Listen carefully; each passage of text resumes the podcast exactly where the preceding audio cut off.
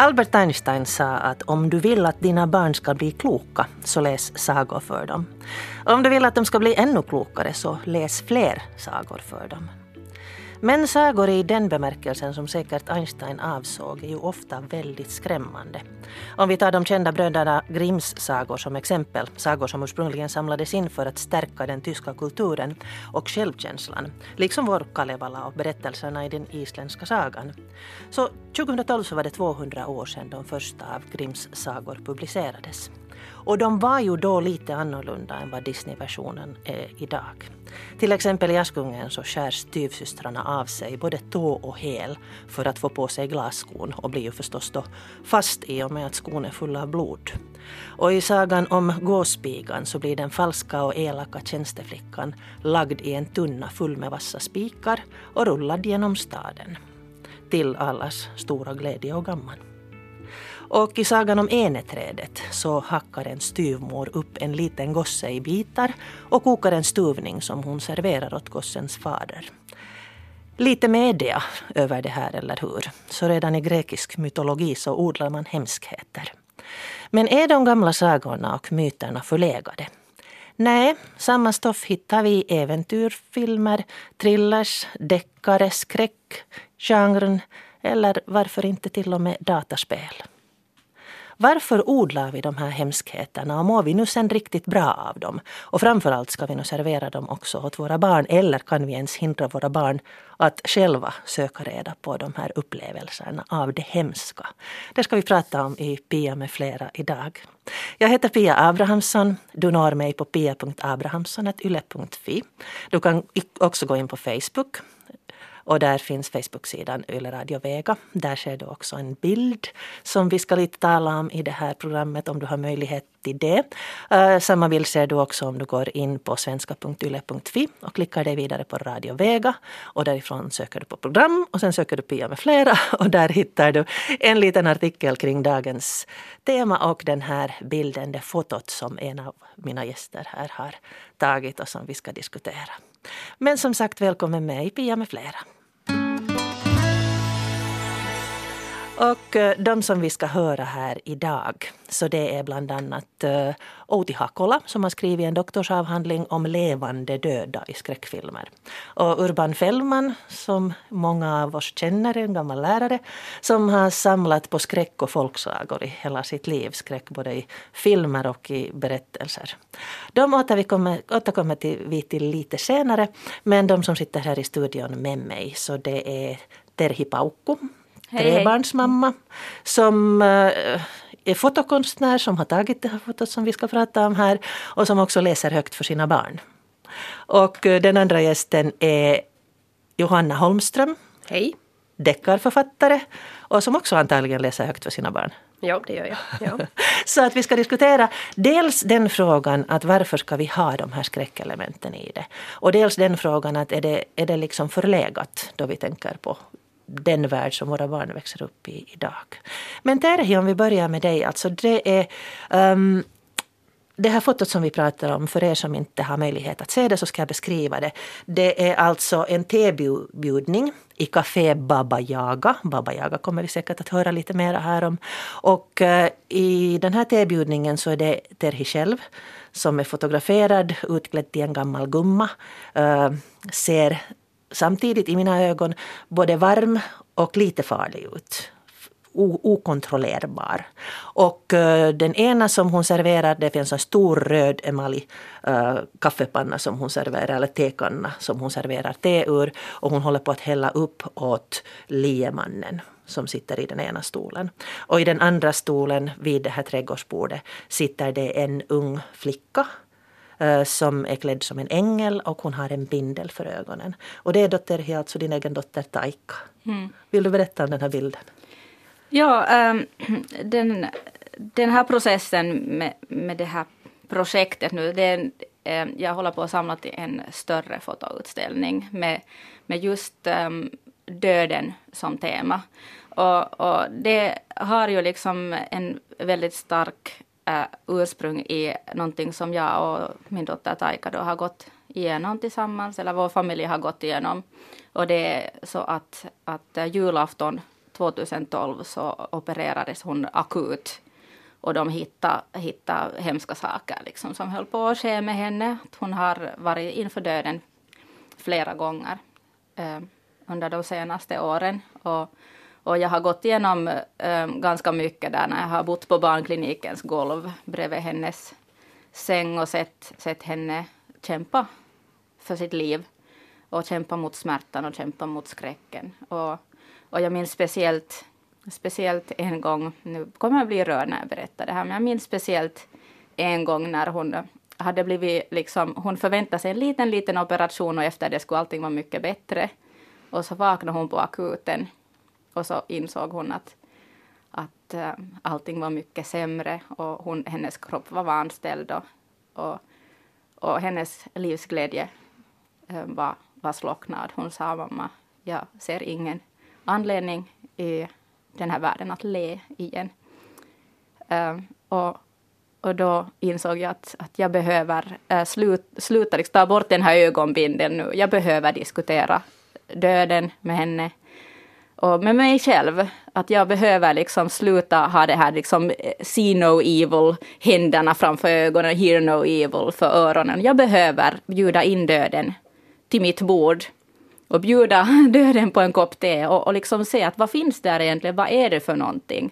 För att, för att um, vi har liksom blivit pumpade med sådana skräckhistorier om den hemska döden som kommer och, och tar våra barn. Trollen som tar våra barn, djävulen som tar. Liksom. Och så tänkte jag att nej, men det kanske är sagorna som skrämmer mig. Och så började jag liksom bara um, processa det här med att, att, att vi är alla i livets träd och alla kommer vi förr eller senare Och trilla ner. Och vad händer då? Och så såg jag en en mycket varmare och mjukare bild av döden. Och den här bilden som ni nu ser där jag liksom bjuder in döden och bjuder på en kopp te tillsammans med min dotter, så det är en sån här invit att utan rädsla, utan skräck omfamna allting, både livet och döden, födseln, det vill säga porten in och porten ut.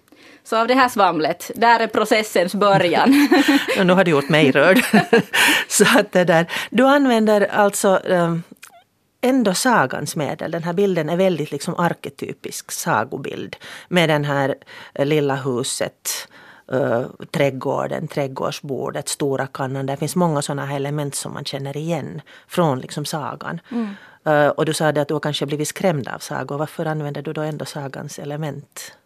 Jag kommer på något sätt närmare själen och, och, och evigheten och alla alla gånger som människan har kamp, liksom, kämpat med de här frågorna under människans historia.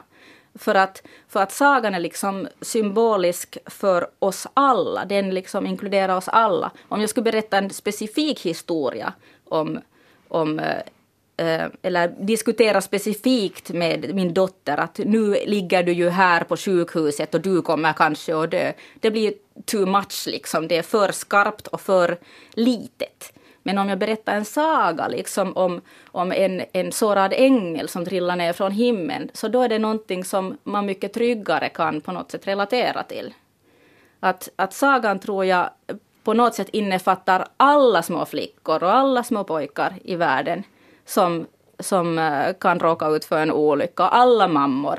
Liksom, att arketyp, som har den här skräcken ja, i sig. Man känner inte sig lika ensam och dessutom så sagan är på något sätt också trygg och varm. För vi vet att, att, att sagan brukar sluta gott. Det är det som jag tycker vi måste ta tillvara när vi berättar åt barnen. Att en saga ska sluta alltid gott. För att det ger oss styrkan att gå igenom alla hemskheter i världen med en, en hopp, ett hopp men det, hemska här, alltså den här bilden, eh, då jag har visat den åt, åt olika människor, så en del människor reagerar på att den är hemsk. Mm. Man vill vända bort blicken, speciellt mammor. Ja, ja, och det där, hur, hur är ditt förhållande till det här hemska, skrämmande? Mm.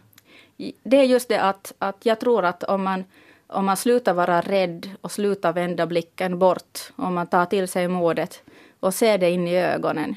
Jag har en bild i den här serien där, där um, den här eh, dödsfiguren tar bort den här huvan.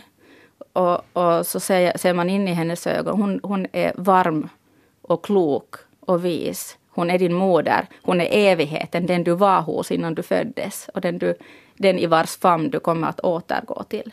Så jag tror att allt är hemskt om man vågar se in i det ordentligt så slutar man vara rädd. Rädsla är alltid ett avståndstagande. Det vill jag inte titta på, du får inte finnas. Så på det sättet tror jag inte att rädsla är äkta så att säga. Mm. Utan när man, när man är modig och råkar titta på allting som det är, då accepterar man.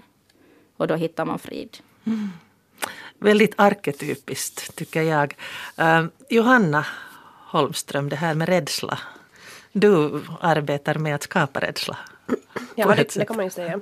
Mm. Det vill säga du skriver deckare. Jag har läst din senaste deckare med stor behållning eftersom jag Sibbo, bodde i Sibbo så många år så man känner varje knut där. Så det är jättespännande. Men det här, du skriver bland annat om en trappa. Du skriver ur, ur huvudpersonens synvinkel. Att huvudpersonen går ner för en källartrappa och tänker att om det här vore en skräckfilm så skulle man firma med en sned rörlig kamera för att skapa den här effekten. Men uh, var, var, hur kom det sig att du började skriva deckare? Det här är min första deckare faktiskt, mm. men jag har alltid, alltså ända sedan jag började skriva, som, jag gick en, en skrivarkurs som 19-åring, en kortare. Och den första texten som, som jag läste där, så sa folk åt mig att du borde skriva deckare. Och då var jag helt främmande för det, för jag var bara sådär vet du, att nej, det ska vara finkultur, det ska vara highbrow litteratur, jag, ska, jag kommer aldrig att skriva deckare, sa jag då åt dem. Och så gick det tio år mer och så plötsligt märkte jag att jag sitter vid min dator och håller på att skriva en deckare. Varför deckare? Vad är det i genren? Det, alltså det, jag, jag har haft thrillerdrag i, i mina texter liksom alltid. Det finns alltid någonting som jag vill reda ut i texten. Den behöver en intrig. Och på något sätt så har jag försökt också ha en sån där ganska på något sätt tempofylld um, handling. Och den går ju alltså då mot thrillerhållet. Och sen i den förra boken Asfaltsänglar som jag skrev före Hush Baby som nu är aktuell. Så det där så märkte jag att jag höll på att utveckla en sån här thrillerliknande struktur. Där finns också någon som, som löser ett mysterium. Men är det samma liksom som Terhi talar om att, att liksom nalkas, sig, nalkas det skrämmande? Nej, det finns alltså eh, en massa skrämmande element. Jag har ju tagit, haft det här, just också det här sagoelementet väldigt starkt i Camera Obscura, en novell, den novellsamling som som eh, tar väldigt mycket av Hans och Greta till exempel och Rödluvan och det här med att uh, vad är det som fascinerar dig i det? Det har alltid fascinerat mig ända sedan, ända sedan jag var liten. Det var liksom de här sagorna som jag själv sökte, de här bröderna Grimm-sagorna och titta på de här Bauers um, trollbilder och allt det här. Det var de, de som jag liksom själv drogs till. Och mitt största intresse som, som tioåring var att hitta de här olika versionerna. För det finns många olika versioner. Och sen om jag hittade någon som var så att, att, att här skars just uh, tårna av på, på Askungens syster så, så, liksom, så var jag så att ja, det gjorde jag ju inte, det är ju inte den här förra versionen. Och jag liksom riktigt på något sätt frossa i de här små detaljerna som inte alls nödvändigtvis de hemska. Bara notera att i vissa, i vissa slutar de lyckligare och i vissa olyckligare. Men det där, jag, jag, på något sätt tyckte jag att jag som barn kunde distansera mig till det här. Att jag, jag kände igen mig i det, men det måste inte vara jag. Liksom, det fick vara jag, men det måste inte vara. Och det var ju det, det som också du talade om Terje, att, att, eh, att inte berätta då det, här, det hemska direkt åt ett barn, att det handlar om dig. Utan istället berätta det sådär symboliskt så att det barnet kan välja. Eller kan liksom vänta och låta informationen på något sätt processeras och sen ta emot den. Att det är just det som kanske jag tycker att sagan hjälper med och att sagorna också sen växer med, med det där. Kan man se deckare som en slags sagor? Um, alltså deckare är ju på det de vuxnas sagor tycker jag. För att de tar också av arketyper och på det sättet spelar på förväntningar. Och vi vet, den som läser deckare så vet att det finns vissa, vissa grejer som, som man kan vänta på. Och som man får liksom sen, um, att man blir nöjd när de kommer. Uh, och sam, på, på något sätt vara trygg liksom i det här hur det, hur det ska gå. Men ändå få någonting nytt och någonting hemskt. Och sen så är det, oftast så är det ju så att deckare på det sättet slutar också lyckligt. Alltså det, om det finns en hjälte så oftast så klarar sig den hjälten för att fortsätta till nästa bok. Om en sönderskjuten och jag tänker på Jo Nesbø till exempel så i hur många bitar man alltid sen kravar upp sig för att lite sådär som tecknade serier att man är mm. liksom mm. i, i, slagen sönder i bitar och sen plötsligt pusslas de här bitarna Precis. ihop igen. Men alltså just varför jag skrev en deckare var just det att jag ville skriva någonting som, som är, är som en, en vuxen, alltså en, en, vad ska man nu kalla det för, en modern grotesk eller en, eh, en det där en, um, riktigt så här mörk och barock berättelse och inte behöva fundera just hemskt mycket på det liksom, vet du, socialt ställningstagande om jag inte vill, utan bara släppa loss och, och, och, och låta det komma precis vad som helst, allting vad jag kan liksom, komma på, fantasin få, fantasin få flöda. Det var det som gör. Du har ju också, jag har flera gånger själv funderat på att vad är det som gör att jag vill läsa om till exempel pedofili och perversioner och inlåsande av små flickor och styckningar. Du har en scen där, där en människa blir skjuten med en pil genom munnen. Eh, vi ska återkomma till de här hemska elementen lite senare. Jag är jätteintresserad av hur du skapar dem jag, jag frossar i dem, men, men det är en spännande tanke att någon skapar dem.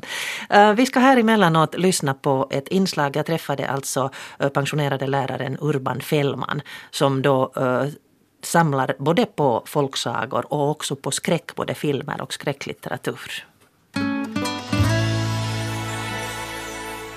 Hemma hos Urban Fällman så finns det en hel massa skräckfilmer och skräcklitteratur. Hur kom det sig att du blev intresserad av skräck? Jag kommer mycket bra ihåg hur det startade för att jag var ungefär 12 år och hade haft då flunsa och var konvalescent och, och så här som Marri och så här som pojkar brukar vara i, i den situationen. Allt var slött och jag hade inte någon bok att läsa så sa min pappa att, att läs nu någonting, att ta det här till exempel. Så jag har haft med Edgar Allan Poes sällsamma berättelser. Och så började jag med dem, där med den Guldbaggen och Sanningen i fallet Valdemar och några andra sådana några var lite slöare men några var riktigt kusliga som Svarta katten till exempel. Och där fastnade jag sen i det som började jag liksom samla på sånt här. Och det här måste ha varit på 50-talet. Och då gick det i vår radio, ett program från Sveriges Radio som hette Mannen i svart, mycket, Kurt Ljungstedt. En mycket dramatisk uppläsningsserie i radio. Där visar man hur radion fungerar bra. För att vara med ljudeffekter, bara en, en berättare. Och de berättelserna kom sen ut i böcker, Stora skräckboken och Mannen i svart och dem skaffade jag ju genast. Och sen, sen efter det har jag börjat samla. Och det betyder att om man samlar så måste man fortsätta samla så att jag har en massa böcker. En hel del är ute på landet där och många av dem har jag inte ens hunnit läsa för att jag, jag bara tycker att, att, att ser man en sån billig så tar man den och sen när tiden ger sig så då läser man den. Var det så att eh, hade du fått som barn höra de här klassiska sagorna då med de, det här onda och goda? No, idén var ju det att det här var ju 50-tal och på 50-talet har ju sagan en sån här riktigt nedgångsvåg. man ville ju rensa ut alla sagorna från skolböcker för man menar att de är så hemska och de är rasistiska, häxan med sin stora näsa och, och trollen som bara finns till för att dödas som Chesterton säger. Så det, man började resa bort så man hade bara de mest kända för att eh, eh, ett barn kan ju inte växa upp utan att veta Hans och Greta är menar man. Så det, de fanns. Men jag hittade min mammas gamla finska folksagor som är ju faktiskt illustrerade av Helen Schärfbeck översatta från finskan och där, där hittade jag många fina böcker eh, och, och sagor där och de är gamla från 20-talet när hon var barn. Och så, så jag kunde lite om, om folksagor från början redan. Jag har också samlat på folksagor, det är mitt stora intresse.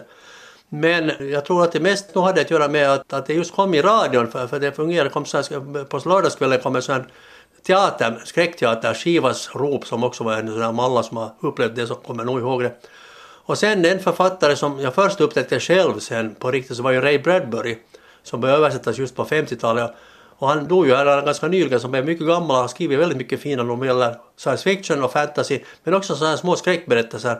Före han själv fick barn så var de ofta mycket mer hemska än sen när han liksom dämpade sig så att det finns ju till och med den, den, den lilla, lilla mördaren som handlar faktiskt om en, en, en mördare som är ett litet barn. Och så finns det en som heter Lekplatsen som är från 40-talet till och med och den, den är en skräckskildring ur barnets värld på en, på en lekgård.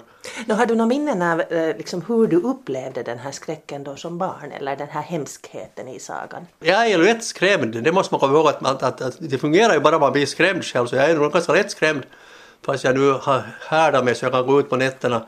Men jag minns nog när jag 1961 så läste för första gången Dracula. Jag köpte den som pocket i England till, till släktingarnas förargelse för de tyckte att det var en värdelös bok men den har ju stigit i värde sen.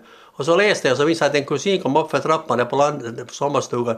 Och då flög jag upp från sängen, inte så här som alltså, jag svävade över sängen, jag var så skrämd, det var just då när det var som mest spännande.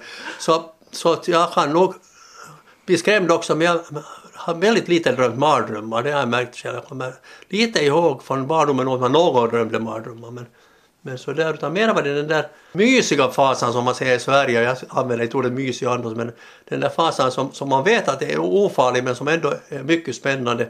Och sen hade jag ju, när jag bodde i Korpo på somrarna så jag träffade människor som har sett spöken där så det fanns nog i sinnevärlden spöken.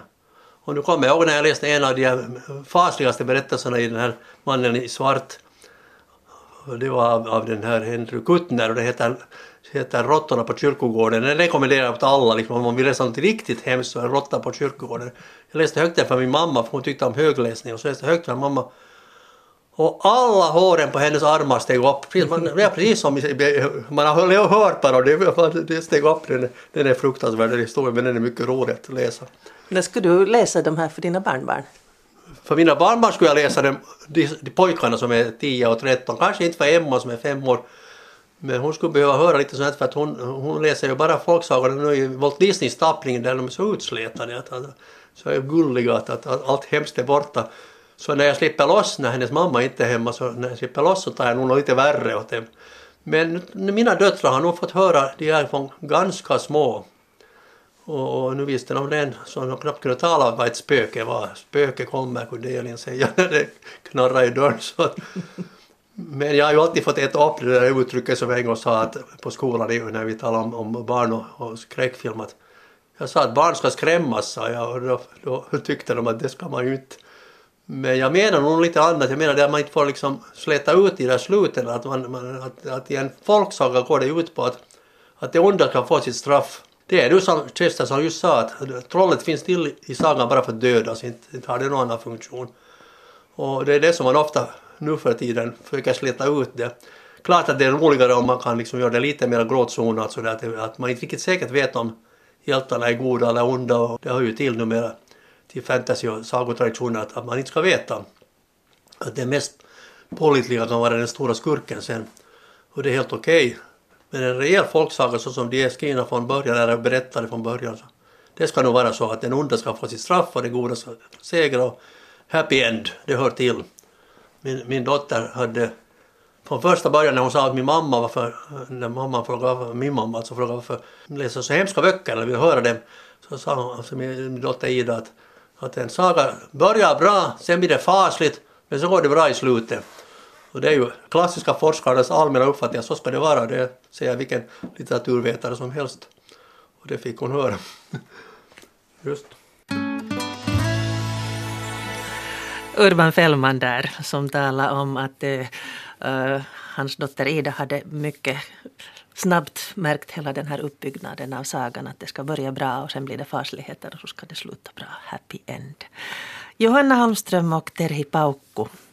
Ska barn skrämmas? Mm, ja, jag tycker att det, det är hälsosamt. Vi lever, tycker jag, i en, en tid då vi skyddar barn i vardagen mer än någonsin. Och samtidigt så finns det också paradoxalt nog väldigt många utsatta barn, till exempel i Finland. Och det är liksom, jag tycker att det, att det här att man faktiskt stänger öronen och ögonen på barnen och munnen också och, och skyddar dem i vardagen så gör att, att, att det, det behövs någonting annat. Det, det, är inte så där endimensionellt. Det är inte hälsosamt att servera en totalt endimensionell gulleverklighet. Utan det behövs också den här förhandskunskapen att förbereda dem för världen sen senare. Eller att vad som helst kan hända åt dem också på vägen hem från skolan. Liksom vilken hemsk som helst, som helst kan komma när som helst. Och det, det, är bra att vara i varje fall medveten för det. Jag tycker det ska vara oansvarigt att, att som förälder skydda dem också från sin egen fantasi till exempel. Och dessutom så vet du inte heller vad som pågår i ditt barns huvud. Till exempel min, eh, min dotter sa som femåring att hon skulle skära huvudet av mig. när hon blev arg. Och det har hon ju inte fått från mig. Så det var ju någonting som hon förstod att hon... Tror du hon har skapat den bilden själv eller har jag hon tror, fått, jag tror fått, att... Jag menar de får ju intryck överallt ifrån. Hon vet att man kan skära med en kniv. Och jag tror att det kom därifrån. Och liksom en sån här raseri som hon identifierar i sig själv. Och det var ju en väldigt, alltså modersmord är ju väldigt arketypiskt och det tycktes liksom finnas i henne. Jag vet, jag kan inte garantera att hon inte har fått det någon annanstans ifrån. Men jag betvivlar det. För att hon går ju på dagis, jag tror inte att de pratar om sådana saker där sinsemellan. Um, du, Terhi och Taika råkade ut för helt konkret mm. att det där det hemska blev en, ett alternativ. Hon kunde ha dött. Mm. Men ska man förbereda barn på sånt som kanske aldrig händer? Ska vi nu väcka en dödsrädsla hos barn? Ja, alltså jag tänker att, att um, den här ursprungsfrågan, ska barn skrämmas? Så eftersom du tog den här ja-sidan. Och uh, jag förstår liksom den här eh, fantastiska tanken att barn ska härdas. Och, och, jag tänker själv också att, att, att visst att, att i bästa fall så att berätta en hemsk saga är att, att äh, träna äh, barnet och dig själv i att vara fungerande fortfarande i en skrämmande situation. Att, att även om du blir lite rädd, att du inte ska frysa utan att du kommer ihåg att fortsätt liksom agera, det kommer att bli bra till slut. Eh, så ja, på det sättet nog. Men man måste också komma ihåg att det ska vara åldersadekvat och du måste eh, ta i hänsyn barnets personlighet. Att vissa barn är fruktansvärt känsliga och det du kommer att göra om du berättar fel saga på ett för skrämmande sätt så kommer du att traumatisera det barnet. Du berättade själv mm. i, den här, i en tråd som vi diskuterade det här på nätet. Ja. Så berättade du om att du snubblade över några finska folksagor med djävulen och mm. alla olika sätt att pinas före man ens får dö på. Ja. Ja, det, och var... du, det, det levde i dig i, i åratal? Ja, alltså jag kan fortfarande inte gå i en bastu ensam tolv på natten. Och det är hemskt när man är finne, att ha blivit fråntagen glädjen att basta. Jag är livrädd för bastun fortfarande. Jag var ett, ett uh, högkreativt barn, väldigt livlig fantasi. Och, och, det finns ju liksom en sån här myt i vuxenvärlden att, att ett barn mår bra av att läsa jätteskrämmande saker för att det är inte lika paha som i, som i film för att liksom barnet på något sätt anpassar berättelsen så, så att den passar henne. Men, men jag var, nu råkar ha ett jättelivlig fantasi och så var jag tio år gammal och jag läste om hur man inte kommer undan Satan. Utan han kommer och han rycker ut liksom ben för ben. Han, han liksom steker dig och han skinnar dig. Och jag hoppas verkligen inga barn lyssnar på det här nu förresten. Utan, utan det var liksom, det här var sagor för vuxna som, som jag fick läsa för att någon tänkte liksom att det står saga på det så då är det barnanpassat alla sagor är inte till för barn. Vissa sagor är till för vuxna och, och vissa barn är så fantastiskt kreativa att det räcker med en liten skrämsel så börjar de träna lite. Du kan inte börja liksom att härda någon genom att slänga ut den liksom i, i havet och simma hem nu, utan man måste, vissa barn måste liksom först doppa tårna i vattnet. Så, så jag... Vad väcker det Johanna hos dig? Ja, så jag håller helt med. Jag tycker att varje förälder är ju kapabel att själv avgöra vilken saga som passar för vilket barn. Det, alltså, och jag, jag, de sagor som jag har berättat för mina barn så är ju de här liksom, de klassiska men absolut inte de, de versioner, som jag sa, det finns olika versioner, så inte de versioner som jag tycker att är för morbida. Ja. Ni var inne på det här med, med, att självständigt läsa och sen det här att berätta för barn, det muntliga berättandet. Och sen finns det ju då bilden, stillbilden, liksom illustrationerna i barnböckerna till exempel, eller i vuxnas böcker, fotografier. Och sen den levande bilden. Ser ni att det är liksom en, då vi talar om hemskheter, blir det en skillnad? Hur uppfattar ni den? Jag, jag, egentligen så högläser jag inte på det sättet åt, åt barnen utan jag berättar. Att eh, jag har två pojkar som är två och fyra år gamla och då läser jag inte ens direkt utan jag liksom, vi tittar på bilderna och så pratar vi oj, är Ankan ledsen? Och så diskuterar vi känslorna som man kan ha nu när Ankan är helt ensam och ledsen. Och, och det är liksom mer, mer en kommunikation och jag kollar hela tiden att barnen mår bra och, och vi diskuterar att det finns, ibland är man riktigt arg och ibland vill man slåss och ibland är man ledsen, då vill man gråta. Medan eh, min dotter som är nu 11, så nu har jag äntligen gått med på att börja läsa Harry Potter med henne. Det är alltså fruktansvärda saker som händer där på riktigt. Och jag märkte nu när vi har börjat på bok fyra som börjar med ett hemskt mord att i början så läste jag liksom med en mer realistisk inlevelse.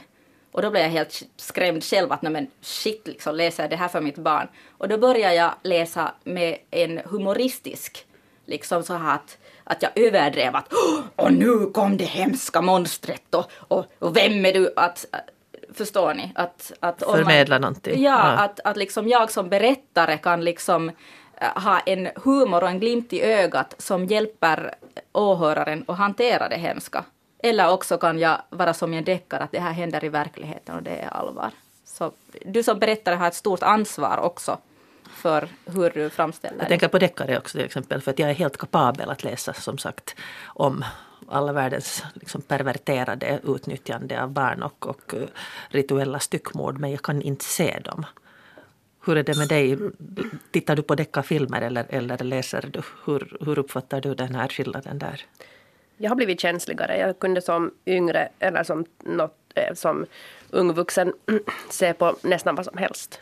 Och det var ingen skillnad hur mycket blod det flöt men sen när jag blev förälder så märkte jag en skillnad. Att jag vill inte egentligen mera. Jag vill inte se. Jag tycker att på något sätt att för mig att se en film som någon styckas så är att ta bort någonting av mig själv. Liksom mm.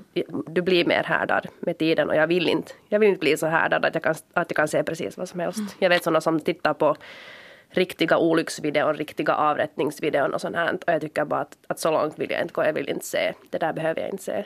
Det, där, det är ju just då vi talar om, om dagens värld, då vi funderar på att är de här berättelserna förlegade. Så om man tänker på de här videorna med halshuggningar som tydligen tittas väldigt mycket på nätet. Så jag tycker nog att vi lever i en, i en situation där man utsätts för en hel massa. Skräckfilmer ska vi återkomma till här i ett inslag om en stund. Men det som jag funderar på är att, att det där um, Bruno Bettelheim till exempel, en väldigt känd sagoforskare och också många efter honom talar om sagorna som livsberättelser, alltså som uttrycker människans uh, livsvillkor på ett språk som inte då är liksom förnuftsmässigt. Um, jag tänker på um, till exempel Fula Ankungen där man talar kanske om utanförskap, mobbning, Hans och Greta. Där kan man ju tänka sig att övergivna ungar hittar knarkträsket.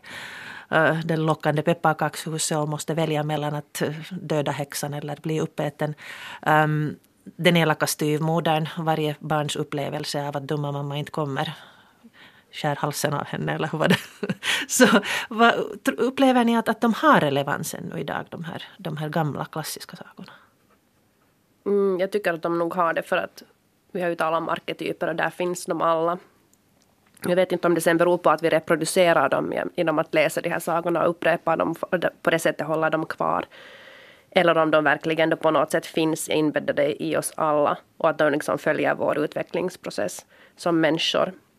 Vilka kom först, hönan eller ägget? Ja, men uh, jag skulle säga just med den här styvmodersberättelsen, jag hade en diskussion med en, en som faktiskt läste det som styvmodern och att det är den onda styrmodellen, att det, liksom, det försvårar nyfamiljer, nyfamiljer från att bildas för att, för att vi har den där klassiska bilden av att styrmodern är ond. Men då sa jag åt henne att kanske det egentligen handlar om den riktiga mamman. Men att det var lite tabu att säga att din, din egen mamma älskar inte dig. Men att barnet kanske förstår det och kan relatera det till sin, till sin egen mamma. Samtidigt kan det ha just på den tiden ha varit en riktig verklighet. Det kanske har hänt så med barn vars riktiga mamma eh, dog att, att när styvmamman kom så kanske de skickades på riktigt in i skogen. Alltså, nu är det så. Det är mm. så. Det har på riktigt, det har varit en verklighet mm. det här att barn har lämnats i skogen för att ätas upp av djuren. Så, så på den tiden som de här uppkom, de här sagorna, så var det mycket, mycket verkligt. Nu händer mm. det ju idag också. Barn ja. omhändertags efter, ja. eftersom föräldrarna inte kan prioritera dem. Det, det som jag tycker också just om med sagor, att det finns de här olika äh, dimensionerna. Att du, mm. kan, du kan på det sättet som barn eller också som vuxen välja och anpassa och liksom på något sätt relatera det till dig själv fast det inte är du. Ja, i bästa fall är det väldigt helande att, att märka att nej, men jag är inte ensam. Som till exempel en, en uh, ut, utstött, lite mobbad, smart och fantastisk liten människa som är ensam i skolan. Så att ha hört om den fula ankungen som visar sig vara en svan, det, det är något, jag tror att det är en saga som kan bära många genom en, en uh, lite jobbig barndom. Mm. Att man vet att någonstans där ute finns mitt gäng. Att man mm. förstår nog att översätta det till sitt eget liv sen när den stunden kommer. Och det kan ju också vara en berättelse om adoption till mm. exempel. Mm. Ja. Det finns liksom många olika alternativ. Ja sådana, eh, det säger ju många forskare, bland annat då en, en dansk uh, Lene Brok som citeras i en artikel jag läste, så hon talar om självständighet och narcissism som sådana här grundläggande teman som varje människa ska gå igenom. Men hon talar också då om att uh, sagorna ger en möjlighet att utforska alla sina känslor. Uh, att, om, uh, att det är ett godkännande av hela självet. Och när du läser om ärriga troll, onda häxor och avundsjuka prinsessor visar du också ditt barn att sådana hemska känslor får finnas. Vad säger ni om det? Ja, jag har en, en stark problematisering här. Uh, det är så att sagorna visar ju ofta också vad som är acceptabelt och vad som inte är. Är du en ond, eller en ful, eller en gammal tant. Med vårtor på hakan. Ja, med vårtor. Och är du glupsk. Så liksom vissa äh, egenskaper och beteenden leder till att du stoppas in i en ugn och du brinner upp. Medan vissa egenskaper, om du är vacker och ung och snäll, så då kommer till slut någon prins och plockar upp dig. Och, och sen mm. så, att det finns liksom så mycket äh, sånt som, som äh, vi måste komma ihåg att det finns en dold agenda i varje saga och, och var medveten om den agendan och diskutera det med barnet för att du måste vara medveten om din egen agenda och vad är sagans agenda. Vill du verkligen att ditt barn ska tänka att alla fula gamla tanter med vårtor på hakan är hemska? Du kan kanske liksom göra om sagan någon gång och, och, och liksom leka lite med att, att vem det är som är ond och vem som är god och sen kan man i slutet på sagan ifrågasätta det man precis har hört också. Mm det finns ju också ett problem som jag har börjat tänka på nu och det är ju det att de sagor som, som är upptagna i, i vår så, så kallade kanon så där är ju oftast det kvinnan som är ond. Ja, och, och liksom, det är någonting som jag tycker att vi borde komma ifrån. Jag undrar om det att finns det faktiskt. Hur mycket finns det som, vi inte, liksom, som inte är i vår kanon? Hur mycket har uteslutits där? Det finns också den onda fadern. Jag kan inte riktigt Man kan läsa på. till exempel Clarissa Pinkolaistes mm. Kvinnor som springer med vargarna. Mm. Så där finns ju en helt annan sagovärld som ja. inte är inne i ett patriarkaliskt system. Exakt. Viveka Stenius som jag diskuterade med också inför den här sändningen hämtar fram tycker jag en väldigt viktig poäng då hon talade om att det också kan vara fråga om en samhällelig maktbalans. Att det är ett sätt att, att liksom peka på det onda i människan kan vara ett sätt att, att också hålla folk liksom under under, eh, under kontroll. Under, under kontroll. Ja. Men okej, det här att utforska sina känslor, så det ska vi också gå in på. Outi Hakola, eh, hon är universitetslektor och hon har gjort sin doktorsavhandling på levande döda i skräckfilmer. Och hon pratar också om skräckfilmer som ett sätt att utforska sina känslor. Boo!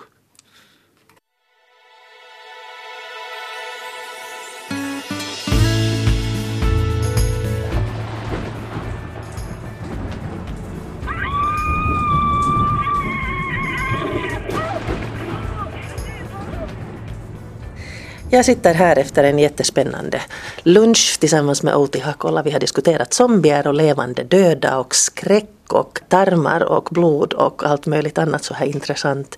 Outi har nämligen doktorerat på skräckfilmer, alltså närmast levande döda vampyrer och zombies. Varför tror du Outi att vi vill se skräck?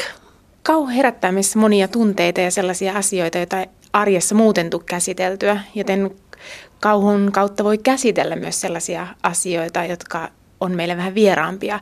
Mikä on pahaa, mikä on hyvää, mikä on inhottavaa, mikä on jollain tapaa pelottavaa tai kauheaa. Ja usein siihen liittyy myös paljon semmoisen niin ruumillisuuden kokemusta. Kauhu vaikuttaa meihin paitsi siihen, miten me ajatellaan ja mikä pelottaa henkisesti, niin myös siihen, miten me tunnetaan asioita fyysisesti. Joten tietyllä tavalla se kauhun monipuolisuus on se, mikä siinä viehättää. Det är alltså så att via skräcken så kan vi hantera och på något sätt möta sånt som vi inte gör i det vardagliga livet. Vi kan uttrycka och känna också kroppsliga känslor och se på en kroppslighet som då är ganska signifikant för skräcken. Det är fråga om både kroppslighet i det som händer i det materialet vi tittar på och de reaktioner i oss som det väcker, som ofta är ganska fysiska. Du talar också om en social dimension i det att titta på skräckfilmer. Kauhu on tosiaan semmoinen ala, joka harvoin katsotaan yksin, tai sitä voidaan katsoa yksin, mutta se kokemuksellisuus liittyy siihen, että se usein halutaan jakaa jonkun kanssa. Eli kysytään, ketkä muut on nähnyt saman kauhuelokuvan, tai sitten katsotaan yhdessä. Ja tällä tavalla pystytään luomaan sitä, että ei jäädä yksin niiden tunteiden kanssa, vaan halutaan nähdä, miten muut on kokenut ne, mikä muista oli jännittävää, mikä muista oli pelottavaa. Ja tällä tavalla pystytään vertailemaan myös omia kokemuksia, että millä tavalla itse pystyy kohtaamaan vaikeita asioita tai kauhistuttavia asioita. Ja sitä ei saisi, ellei olisi jotakuta, jonka kanssa puhua. Ja tämä näkyy siinä, että kuinka suosittua se on joskus teinien ja myös vähän nuorempien lasten kanssa. Eli he nimenomaan haluaa katsoa muiden kanssa ja on jännittävää nähdä, että kuka reagoi voimakkaimmin ja pystyykö itse kestämään kauhua paremmin kuin joku toinen Det ger alltså en möjlighet att exploatera sina egna känslor och jämföra med hur andra reagerar. Då man berättar om vad som kändes mest skrämmande och då man upplever tillsammans och ser andras reaktioner så blir det en väldigt stark tillhörighet och samtidigt kan man kanske då mäta sig själv i förhållande till hur andra upplever det. Det är ofta då unga och unga vuxna som just tittar tillsammans. Jag tycker du har pratat om också att det är en fråga om att hitta sina gränser, att söka sina gränser. Tutkimuksessa on usein todettukin se, että nimenomaan nuorille kauhun katsominen on tärkeä kokemus, koska sitä kautta etsitään sitä omaa identiteettiä. Etsitään sitä, että mitä vanhemmat on ehkä aikaisemmin kieltänyt, mutta haluaa nähdä, että pystynkö kohtaamaan vaikeita asioita, pystynkö kestämään väkivaltaa, pystynkö kestämään sitä, että näkee asioita, joita aikaisemmin ei ole saanut katsoa. Ja myös se, että miten suhtautuu hyvään ja pahaan ja millaisia kokemuksia tulee, kun joutuu määrittelemään, että onko jonkun pahiksen puolella vai sitä vastaan ja mitä tunteita se itsessä herättää. Niin tällä tavalla pystyy kasvamaan siihen, että millaiset asiat itseä viehättää sitten aikuisena. Ja monet niistä nuorista, jotka katsoo kauhuelokuvia, he myös oppii sen, että viehättääkö heitä kauhu vai ei.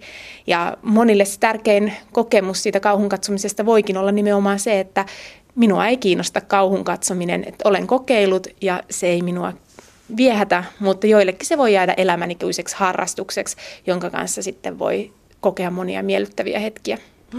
Så det kan vara en fråga om att söka sin identitet. Hur hanterar jag gott? Hur hanterar jag ont? Hur upplever jag det om jag till exempel tänker ur den ondas synvinkel?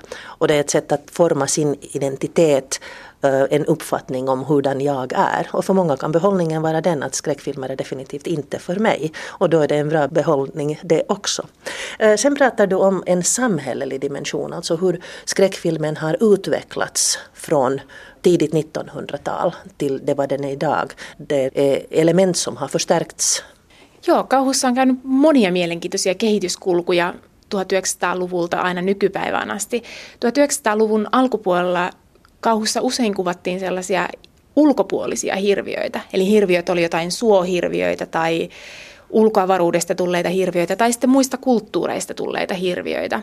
Kuten esimerkiksi jos ajatellaan näitä itse tutkiaminen muumioita, niin nehän tehtiin Yhdysvalloissa tai Englannissa suurin osa näistä elokuvista, ja ne muumiot oli egyptiläisiä tai muista kulttuureista tulleita. Ja tietyllä tavalla silloin se pystyttiin se uhka käsittelemään ulkopuolisena. Eli se yhteisö oli hyvä, ja se yhteisö ratkaisi jollain tapaa sen ulkopuolisen uhan. Nu översätter jag här emellan för att komma ihåg vad du säger. Det vill säga, i början på 1900-talet så upplevde man ofta att det som är ont kommer utifrån. Det kunde vara från en annan kultur eller från yttre rymden eller från kärret, ett monster monster. Men i varje fall så var den egna samhörigheten, den egna närmiljön var det trygga och det som hotade var det som kom utifrån. Och då kunde man ju också lätt lösa det genom att göra sig av med det här yttre hotet. Men sen skedde en förändring i samband med krigen.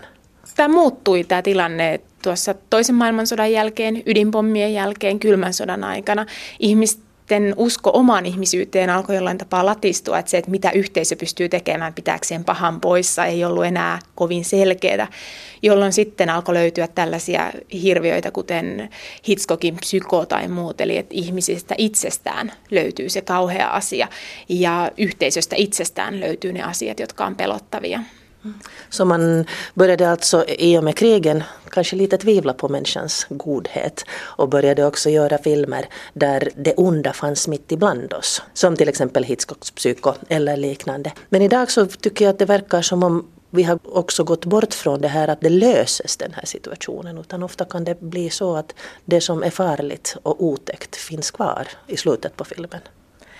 Ja se, että kauheudesta ei päästä eroon tietyllä tavalla, niin se alkoi sitten erityisesti kasvamaan tuossa 70-luvun alusta eteenpäin, jolloin tämmöiset tarinat, joissa on hyvin apokalyptinen loppu, koko maailma voi tuhoutua tai ainakaan hirviö ei tuhoudu, tuli hyvin tyypilliseksi ratkaisuksi.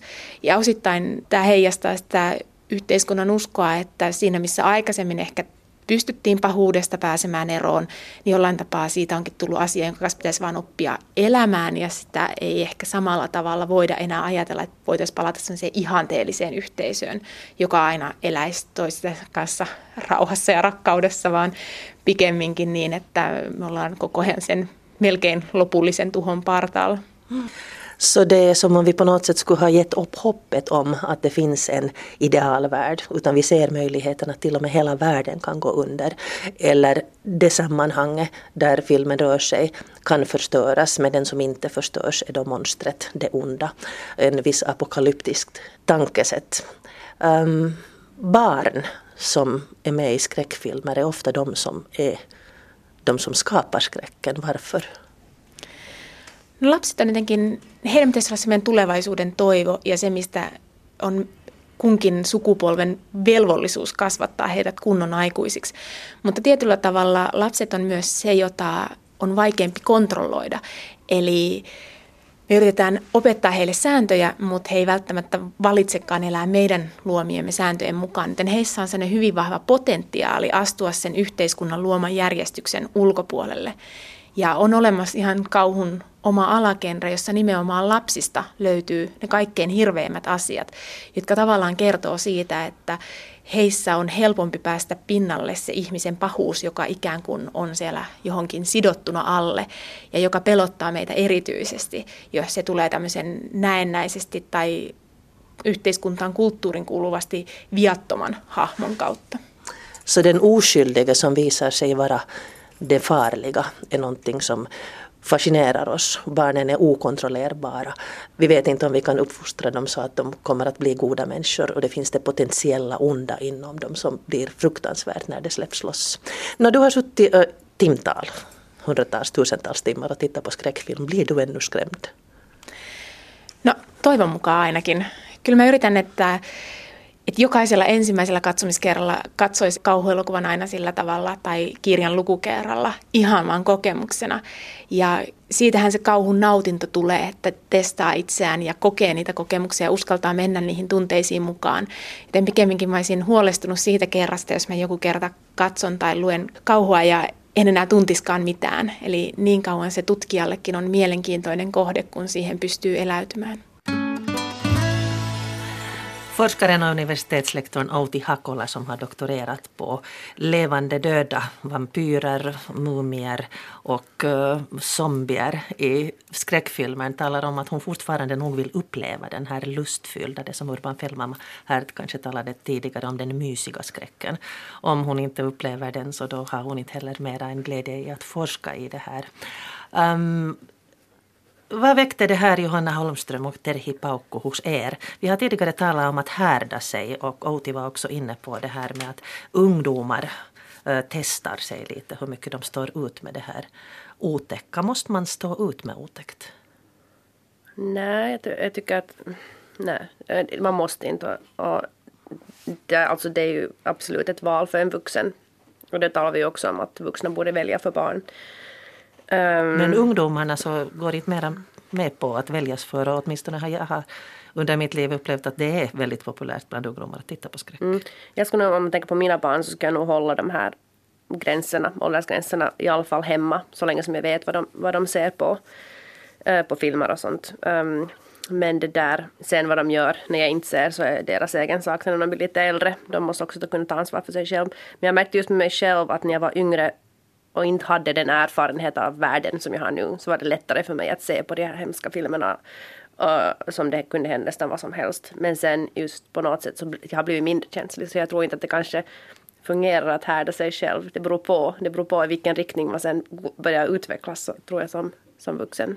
Du skakar Terhi här på huvudet medan vi lyssnar också. Ja, ja det, det väckte jättemånga tankar i mig det här. Men jag tycker att, att en sak som, som vi behöver liksom komma ihåg är att, att vi gör ju ett val när vi är föräldrar också. Att skapar vi är vi proaktiva eller är vi reaktiva föräldrar? Det vill säga, uppfostrar jag mina barn till att ta ansvar för världen och, och, skapa en värld. Vill, vill jag att mina barn ska vara med och liksom vara förlåtande och empatiska och visa och kloka? Eller eh, uppfostrar mina barn utifrån liksom ett skräckscenario att världen är färdigt ond och du kommer att bli attackerad och du ska liksom att, att de måste överleva och, och, och hantera på något sätt en hemsk och ond skräckverklighet och därför berättar en massa skräcksagor för att hon ska veta sen att när vargen kommer så den enda lösningen är att ta yxan och slå upp magen. Liksom. Att, att jag menar att det finns ganska mycket vishet och klokhet även i dagens eh, så att säga shamaner inom citationstecken och berättare. Vi har, har liksom eh, börjat skapa nya sagor där vargen kanske inte är genom ond. Sandvargen, en ja, modern klassiker. Precis. Det kanske, det kanske är så att vargen har ett behov som behöver tillfredsställas. Kanske vargen är hungrig och vi kan lära vargen liksom ett annat sätt att hantera sin, liksom, eh, sitt inre monster. Och vi kanske kan hantera vår egen skräck och frustration inom politiken på ett annat sätt än att attackera.